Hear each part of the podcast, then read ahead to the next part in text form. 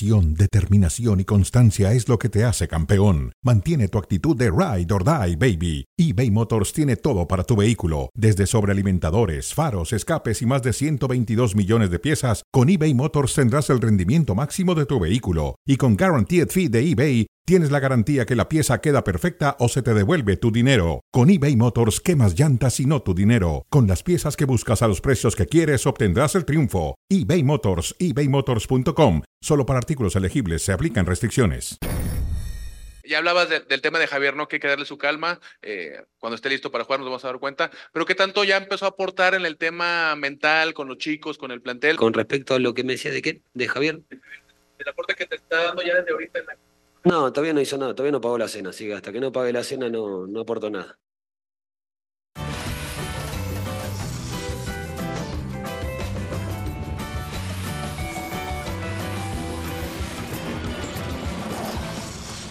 Hola, ¿qué tal? Bienvenidos a Cronómetro.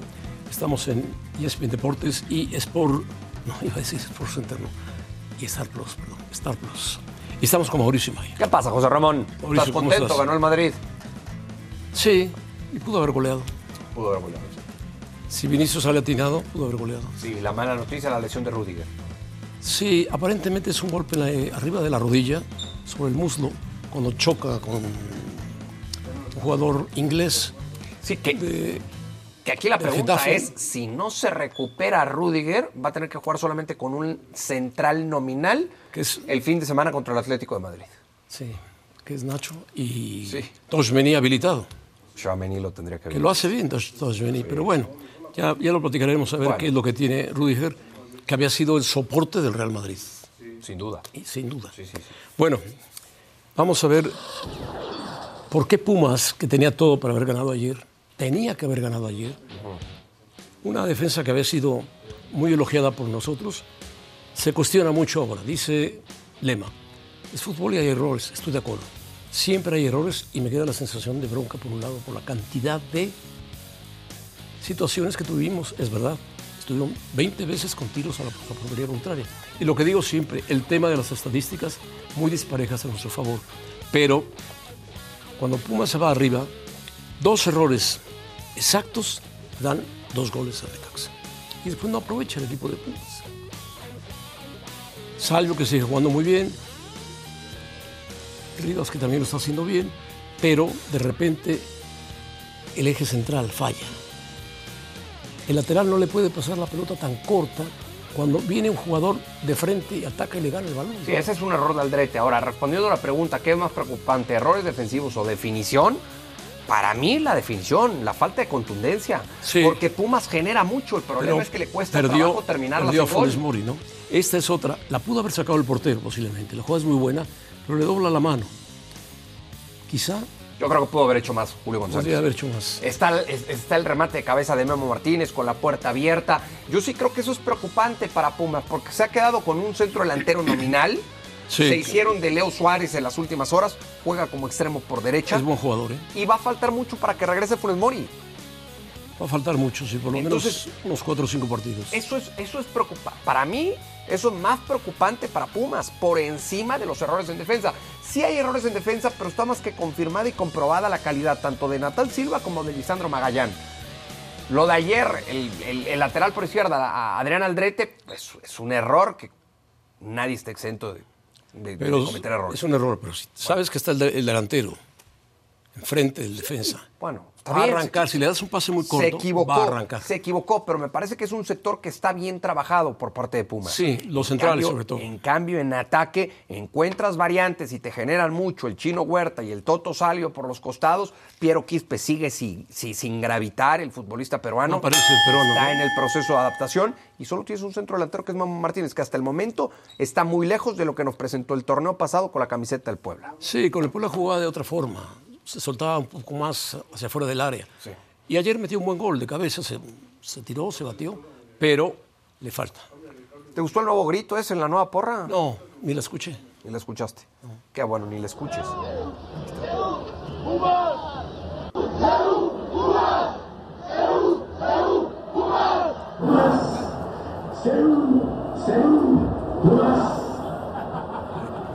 Y El Goya. El Goya, por lógico. Bien, qué bueno. ¿No? Qué bueno. Esta será una más que se perderá en el olvido. Sí. Bueno, pero Pumas tenía que haber tenido la victoria. En casa tenía que ganar. Sí, y sobre todo que faltando 10 minutos, Necaxa se queda con 10 futbolistas. Ahí debió de haber aprovechado más el conjunto. Sí, debe tener la victoria siempre, siempre, en casa. Leo Suárez. Leo Suárez. ¿Es un buen refuerzo para Pumas? Sí, Leo Suárez jugó, habrá jugado 120 partidos con América. No sé si tantos, pero tiene dos etapas en América.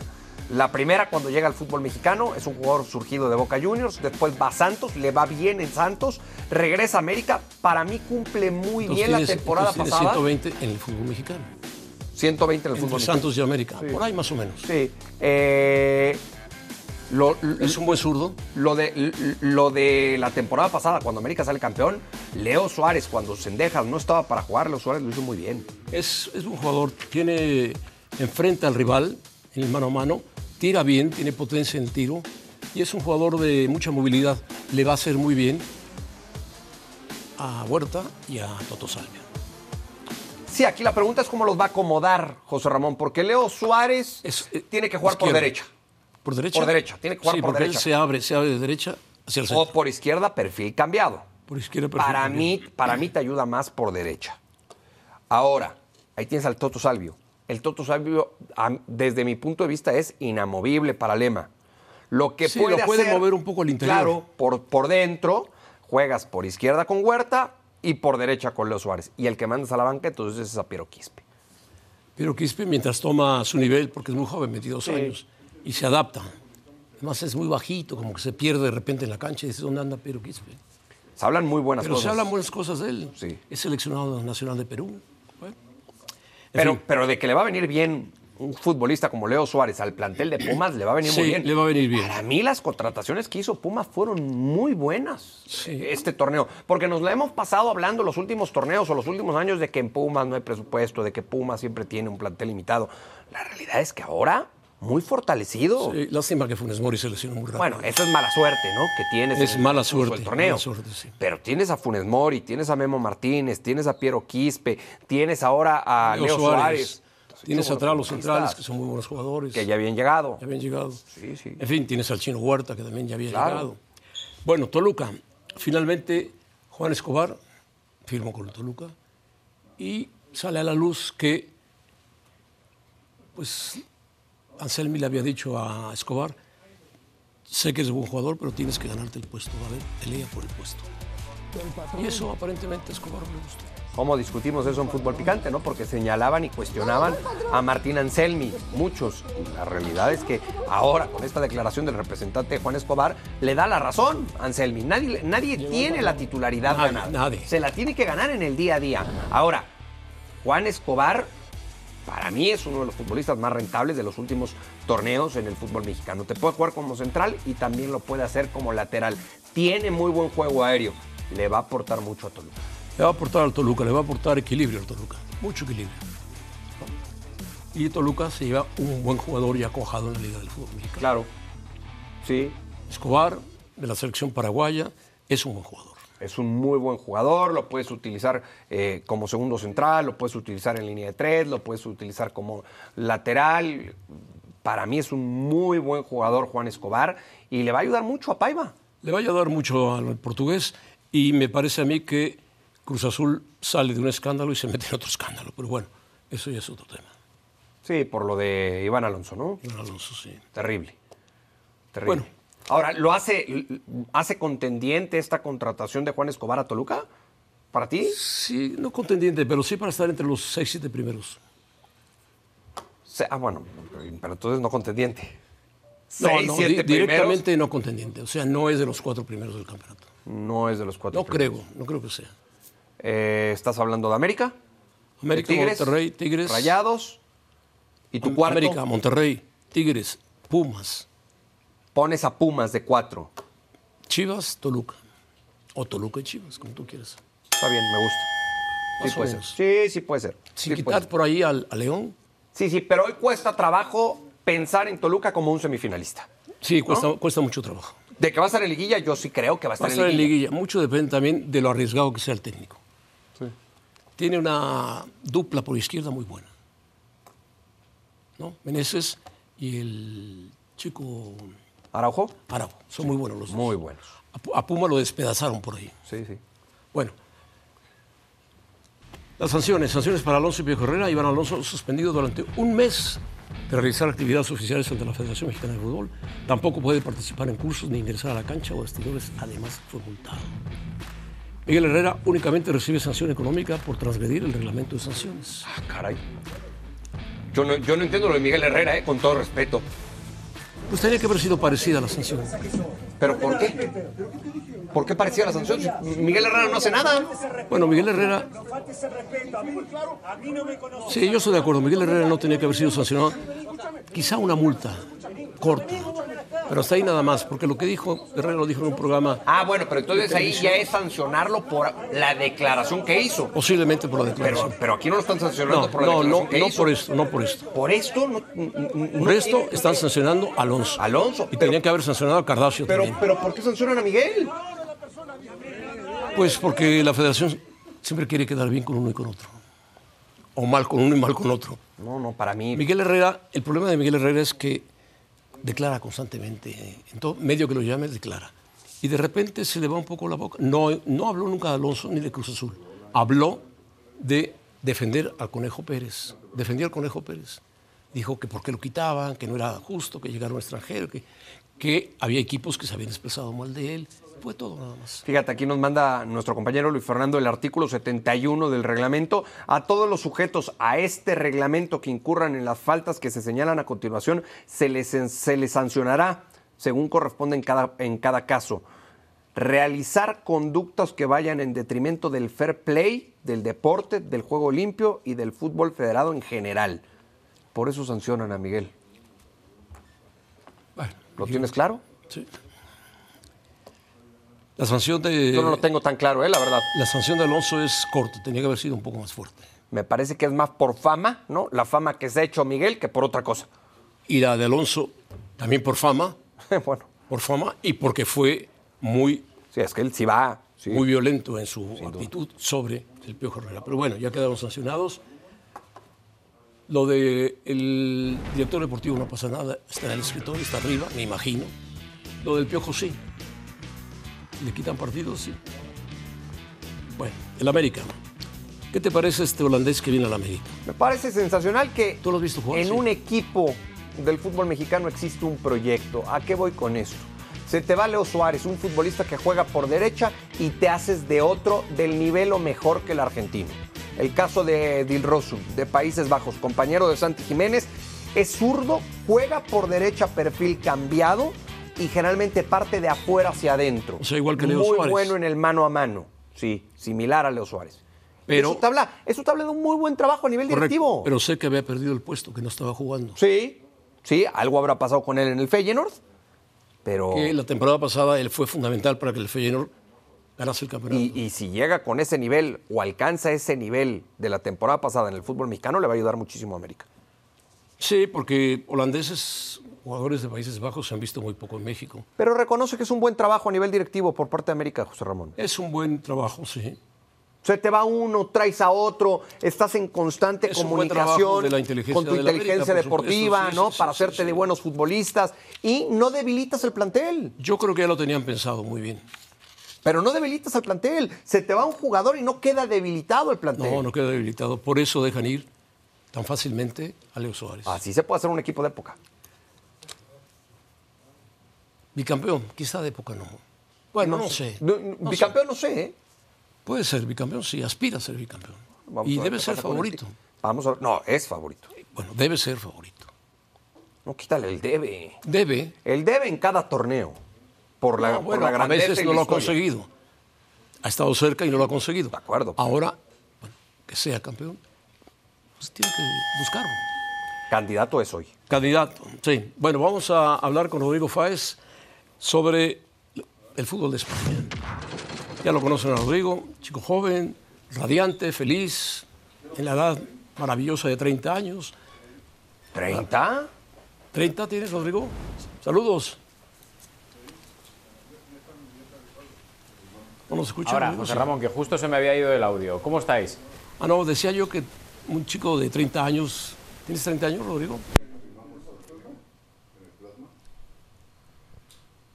Se le volvió a ir el audio. Se le volvió a ir el audio justo cuando le preguntas por su edad. Bueno, no sé si radiante o no, como decías ahora mismo, pero bueno, se agradece. Se agradece. Bueno. No sé si ahora escuchas... No sé, debe haber una tormenta o algo entre medias del Atlántico que hace que vayamos con un poco de retardo. Pero aquí nosotros estuvimos muy bien. Hablamos más fuerte para que nos oigas. Asturiano, ya sabes que se agradece mucho. Ah, bueno, Asturiano. ¡Ole! Muy bien, Rodrigo. ¿Cómo viste al Real Madrid? Yo te escucho bien. ¿Cómo lo viste? Creo que ha sido un partido en el que el Real Madrid tenía muchas esperanzas puestas por el hecho de ser un desplazamiento complicado, no obviamente por la distancia, porque quedaba aquí en Madrid, hacia el sur, pero sí por el hecho de que Getafe es un rival muy correoso, es un rival muy defensivo, que deja muy pocos espacios, y el Real Madrid hoy se ha demostrado que es un equipo muy fiable, juegue quien juegue. Hoy ha jugado Joselu, ha marcado gol, ha sido el MVP del partido, y creo que atrás el equipo ha estado soberbio, teniendo en cuenta que ha demostrado que las líneas han estado muy juntas, que la fortalidad que tiene atrás el equipo Ancelotti es muy grande. Y fijaos que antes hablabais de Rüdiger, por lo que nos cuentan desde el vestuario parece que es un susto, que es tan solo un golpe y que como mínimo podría estar para el partido del domingo frente al Atlético de Madrid. Sí, es más, Rodrigo, yo pienso que el Madrid pudo haber goleado, el Getafe pudo haber metido el tercero y el cuarto si Vinicius sale acertado.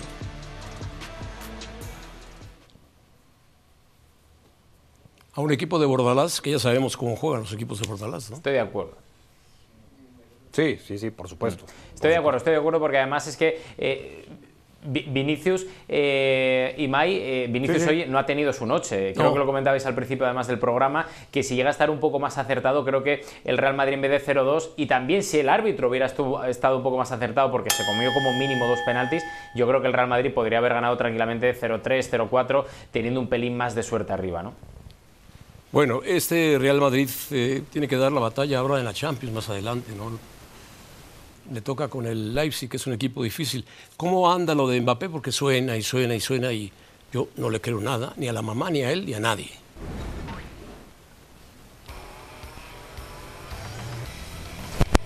Fíjate, José Ramón, estás igual que el Real Madrid. El Real Madrid ya ha hecho su oferta a Kylian Mbappé. Mbappé encima de su mesa también tiene la oferta de renovación del Paris Saint-Germain. El Real Madrid ha hecho una oferta que además creo que demuestra la fortaleza como institución del equipo de Florentino Pérez, porque le ha bajado la oferta económica que le hizo el año pasado, que le hizo en 2022. Es decir, el Real Madrid le ha lanzado un mensaje a través de esa oferta diciéndole a Kylian Mbappé, si tú quieres jugar en el Real Madrid vas a tener que bajarte un poco el sueldo y poner de tu parte, al igual que Vinicius o al igual que hizo Jude Bellingham para venir al Real Madrid.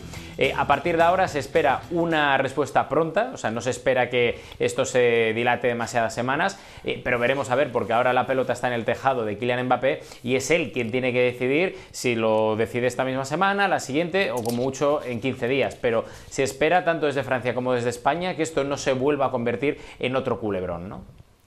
¿Tú qué crees que pase finalmente con Mbappé?